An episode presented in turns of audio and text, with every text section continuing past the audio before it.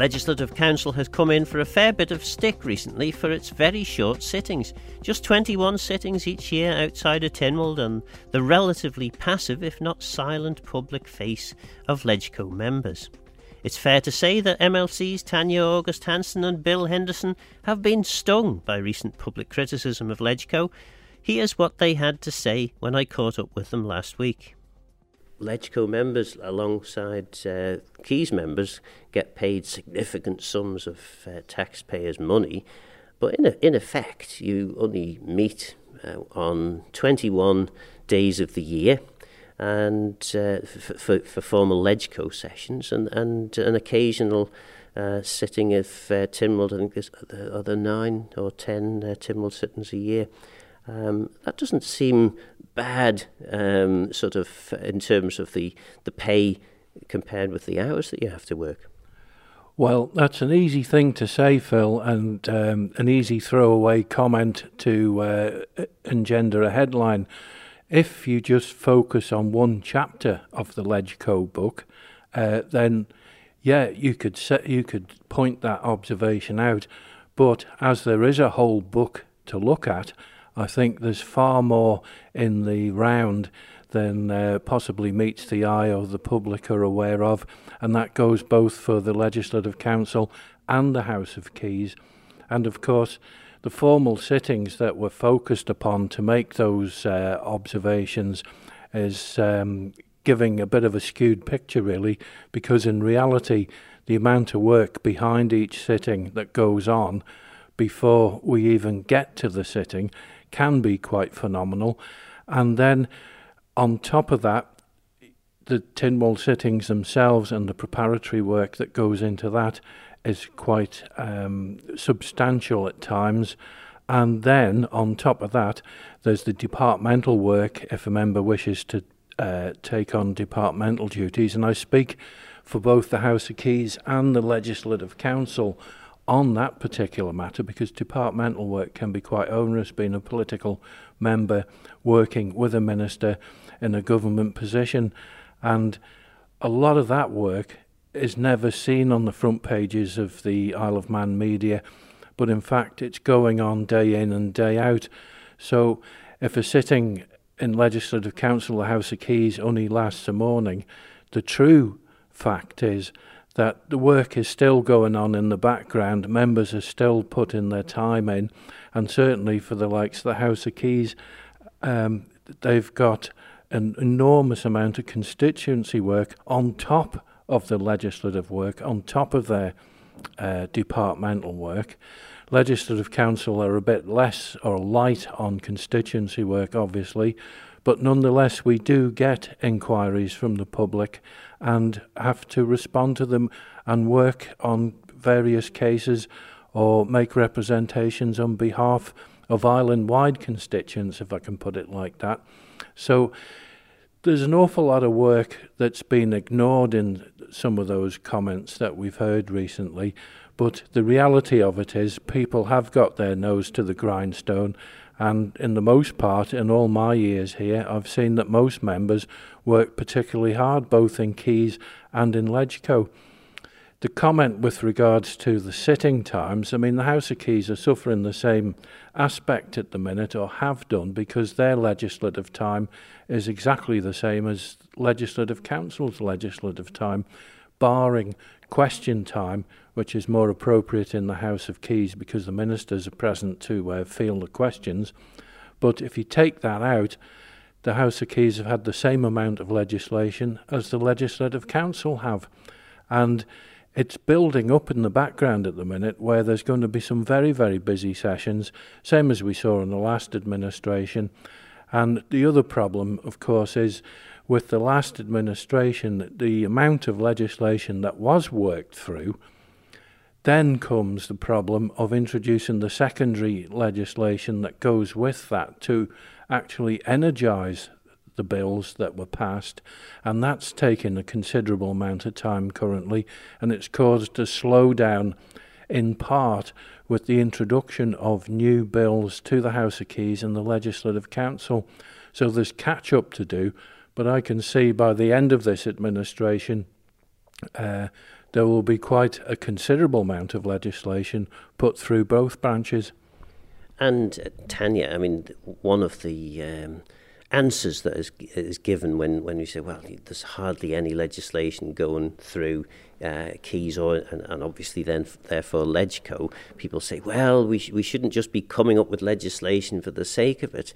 Um, but, you know, we've got a housing crisis, we've got uh, a massive problem with uh, public finances at the moment, uh, a whole range of issues, uh, climate change, uh, uh, lots and lots of things that need fixing. Um, so uh, legislation is needed in, in many cases to, to sort these problems out. Yes, it is, but um, it isn't the only thing. I mean, legislation, and we've got um, five drafters in the Attorney General's chambers, and they are exceptionally good um, drafters. They're, they're very, very, very, um, you know, well placed to do the job that they're doing. Um, but there is sort of an, a, limit to the amount of work that they can actually get done. Um, not everything does need legislating for, actually. It takes about 18 months on average um, from principles of a piece of legislation for, you know, what, what is this going to look like? What do we want to achieve here? What, what is sort of the, the devilment that we're trying to fix? Um, you know, it takes about 18 months on average um, for a medium-sized bill to make it through government. Um, so it does take a considerable amount of time to draft, to sort of work up the policy, um, to do that um, pre-legislative scrutiny work in there, whether it that be from officers or be from political members. Um, you know, there is an awful lot of iterative process as well in trying to make sure that we're benchmarking across other jurisdictions, not just the UK, but other jurisdictions, um, to ensure that what we're creating is, is exactly right and is exactly right for the Isle of Man. It takes time.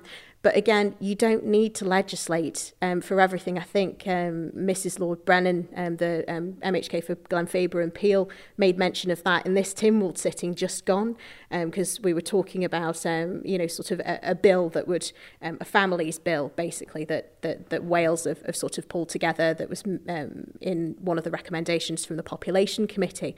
Um, and what she said there was, you know, we can just get on with the stuff, actually. It's policy. Um, climate change, let's get on with this stuff. It's policy. I think about 60% of the climate change legislation has actually been enacted. Enact the rest of it. Like, you know, there's, there's an awful lot that needs to be done we know that the, the back end of the last administration, we had an awful lot of legislation. I mean, I brought through Legislative Council the sexual offences legislation, the domestic abuse legislation, I worked on justice reform, liquor licensing. All of those are huge pieces of legislation that um, we're now, you know, with they're sat with um, the Minister for Justice and Home Affairs and her department. Um, she's got a um, certain amount of resource in there. They're plugging away at it. All of the stakeholders are engaged in that, um, but that's then priority. So, um, you know, even if you manage to pass all of this legislation and get it through, there are still blockers in terms of, um, you know, the stakeholders and, and how busy they are, how they've prioritised their workload and what they've got on. So there's an awful lot more to this whole process than just banging legislation um, in um, through the branches and getting it out the other side. Because once you actually get it out the other side, you've got to implement it. And, and yet, um, a lot of the legislation is largely how would you put it? I was going to say apolitical. I mean, everything that, that you do is political in in some regard, but you know, a lot of uh, legislative change that is identified as being needed is the same regardless of, w- of which um, form an administration takes. So, presumably, the previous administration must have had legislative ideas that it didn't have time to fulfill.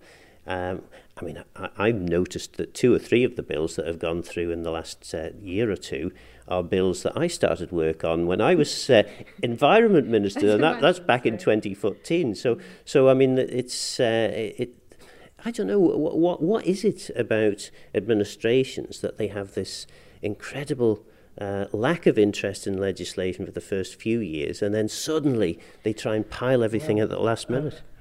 I think that's an easy comment again to make, Phil. It, it, it could be classed as a throwaway comment.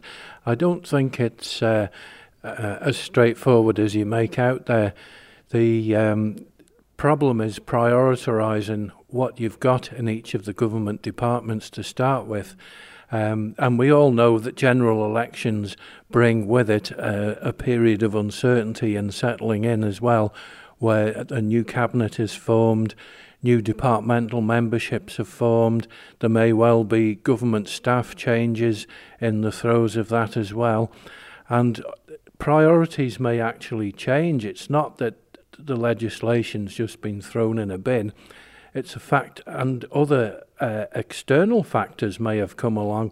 And certainly, I know everyone says about COVID and all the rest of it, but that has had a monumental impact across government and on the minute sort of resources the Isle of Man has. And of course, that's also that's also in relation to you know COVID. It wasn't just that loads of people were, were having to work from home and, and there wasn't the same interaction, um, but also lo- there was loads of legislation associated with it. Yeah, there was. And the thing is that any resource available to government, what it was doing at that point in time, it was taken off that and it was all applied to the um, COVID crisis, basically, and that does include legislation and so on. And a lot of things were put on the back burner because government needed to cope with the emerging crisis. They didn't have any choice in the matter. It was a huge issue facing our community at the time. And then we have the financial issues that have um, subsequently occurred with regards to inflation, fuel price hikes, um, the oil gas market, and the supply and demand issues, Ukraine war, and what the Russians have uh, done to the Ukraine or trying to do the. It's all had a monstrous impact we're only 85,000 people in a small North Atlantic island at the end of the day. Sometimes we're compared to the huge bureaucratic machinery of Westminster, and we most certainly are not. We try our best and we punch well above our weight at times, but there is a limit to what actually is achievable. And if you try to rush things, especially with legislation and policy, you run straight into the trap of unintended consequences and, and you're producing a poorer standard of legislation or a poorer standard of policy and then you run into the as I say the unintended consequences on the other side of that.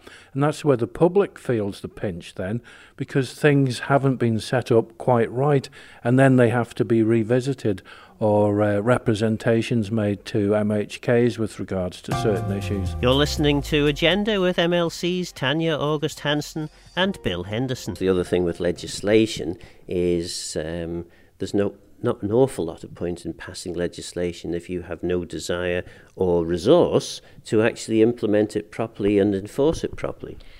Um, there is opportunity. Um, I mean, obviously, that then needs to be addressed in terms of Treasury and Treasury concurrence to do various different things. But um, it's, you know, implementation of a piece of legislation, you have, it, it usually affects it doesn't just affect one department, it will affect places like registries, it will affect um, Attorney General's chambers because they have all of the secondary um, drafters in there at the moment um, who were actually working as policy and legislation um, people over in, in departments um, and then were moved into the Attorney General's chambers at the start of this administration and that policy arm was cut away because the AGCs don't do policy.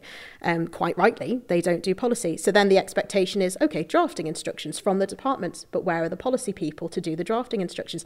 So there's all kinds of factors that have kind of been at play, but I agree, I agree with what Bill has said. Like, you know, um, we can't blame everything on COVID. No, we can't 100%, but um, that COVID period um, was, you know, yes, we legislated an awful lot.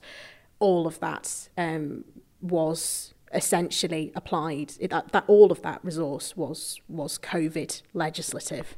And, and of course, the other thing about your role is you're not just here to consider the, the detail of legislation and then uh, make the case. You also have to do a bit of politicking as well to, to ensure that you get the support you need. Uh, that's kind of, um, I mean, at the end of the day, Legislative Council, if we're just talking about the very small part of the role that, that um, you know, Mr. Henderson was discussing earlier on, it is one chapter in Legislative Council. I mean, the last administration, just using um, justice reform as an example, um, but you know, we suggested things back to the House of Keys, like you know, improving harassment provisions within the Harassment 2000 Act, um, you know, and we and we did exactly that. It's Jane Poole-Wilson that moved it in the la- in um, the last administration. Um, you know, the domestic abuse legislation was changed, the ages were altered, and then we ended up with a conference between Keys and Council regarding that. So, yes, there is a degree of, of suggesting back to the House of Keys because that's what we're here to do. If there is something that's missing, of course, we will do that. Regarding politicking, I mean, just as an example, I've got two departments. I've got seven um, parliamentary committees. Um, I'm on the CoMin Legislative Subcommittee as well. So, yes, um, the CoMin Legislative Subcommittee, by the way, is not a management committee. It is very, very much a, you know, keeping eyes across what is going on. Um, the Attorney General, say, for example, is on that committee alongside ministers. Um, so, but the, the, the rest of it, you've got um, committees like, say, for example, um, the chair of the Constitutional Legal Affairs and Justice Committee. We brought the Justice, um, the Youth Justice report through. Um, those um, then go into Tynwald. Those policy discussions are, are happening in Tynwald. That sort of finding the consensus between ourselves and you know the government department that we hold to account, um, or one of um, the Department for Home Affairs and also DHSC were also involved, um, Health and Social Care.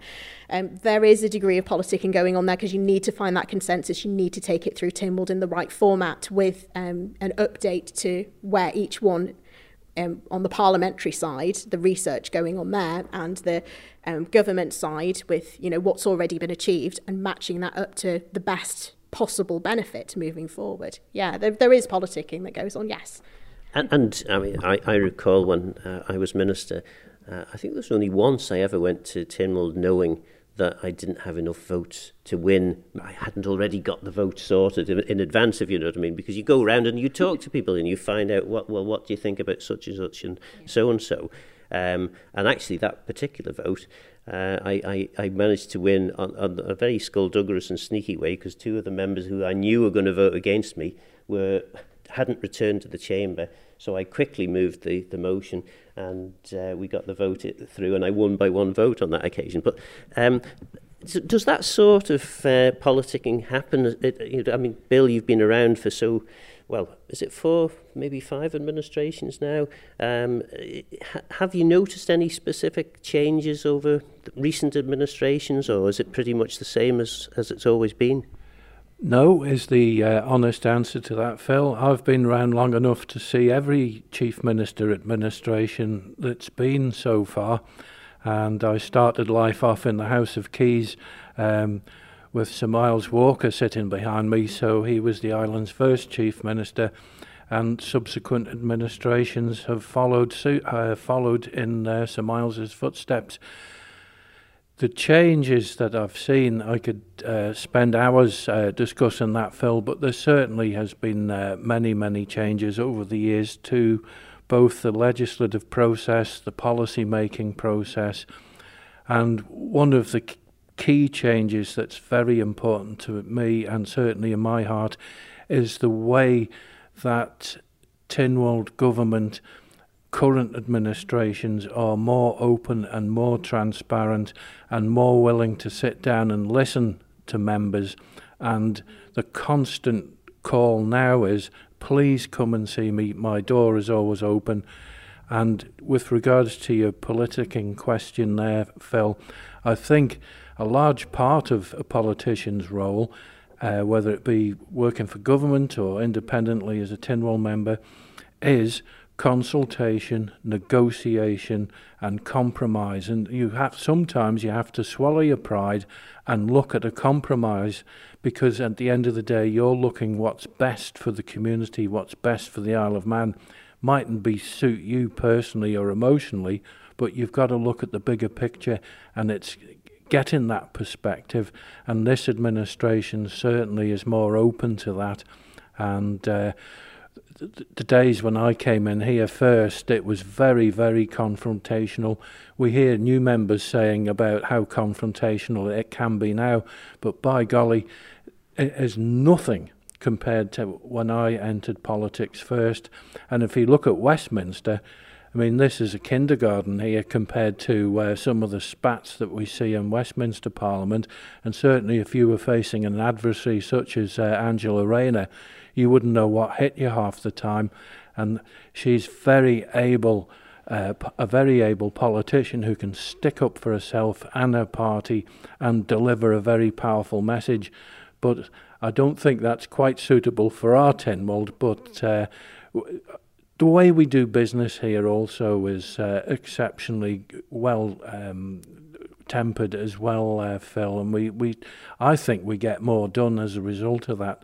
But the changes um, overall have been quite phenomenal, subtle in places, but we've developed to a position now where I feel we're far more open, less confrontational than when I first came in due to the change of administrations, changes of attitudes, especially, and um, ministers and chief ministers, especially the current chief minister, I'm quite impressed with his way that he relates to backbenchers, especially. People aren't dismissed and put down, people are actually listened to or actually invited into his office and uh, talk to me about this, give me your views, give me the evidence let's have a think about this. Where can we go with a compromise?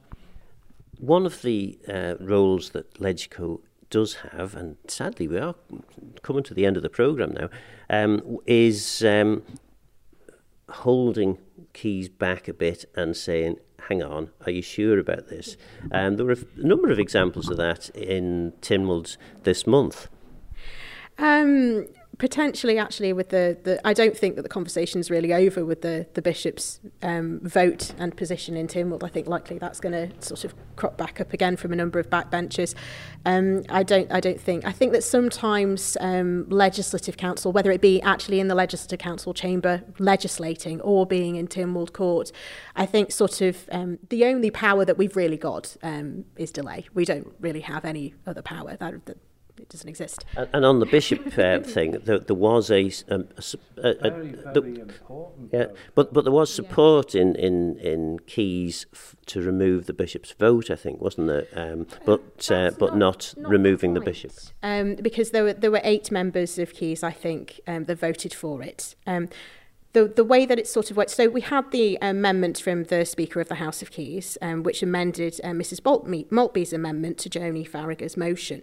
Um, I think that with um, Mr Speaker's amendment, um, Mrs Maltby's motion would have made perfect sense, which is exactly what was said in the chamber. And once that was lost, you ended up with Mrs Maltby's motion. Mrs Maltby's motion, I think, was 14-4 in the House of Keys, um, and then Legco voted against. Um, Legco voted against because Mr Speaker's um, um, amendment had, lo- had gone. Um, so it made even less sense to then vote for it. Um, so it's it, it that's precisely what happened there. And then obviously once that was lost, it when it went to vote on whether or not we should get rid of the bishop from Tynwald and from um, Legislative Council. Um, and then only eight people actually voted for that. Um, so we, we need to be a little bit more, um, I think to say that, that the House of Keys voted for Mrs Maltby's amendment and um, Legislative Council voted against um, Mrs Maltby's amendment is slightly disingenuous without including Mr Speaker's amendment was lost, and that's the reason why. And Bill, very very briefly, sadly, because we've only got a few minutes, le- a few seconds left, really. There was um, a little bit of confusion as well with the amendments because some uh, backbenchers thought if you voted for the amendment, it would solve, it would be a great compromise. But in fact, if, you, if the amendments were successful, it would still put us back to the point where we have the Archbishop of York's letter on the table saying if the bishop loses his vote, basically y- the island will lose the bishop and the bishopric. Well, are you convinced? Was LegCo blocking of Key's desire to remove the bishop's vote the right thing to do? Is LegCo a vibrant scrutinising tool essential to our future, or is it a rather outdated establishment very much in need of reform? Does government have far more important stuff to be getting on with than creating new law, or is new law essential to fixing the problems we face? Don't forget, this programme is available as a podcast on Manx Radio's website. For now, though, I'm Phil Gawne. Goramayo. Thanks for listening.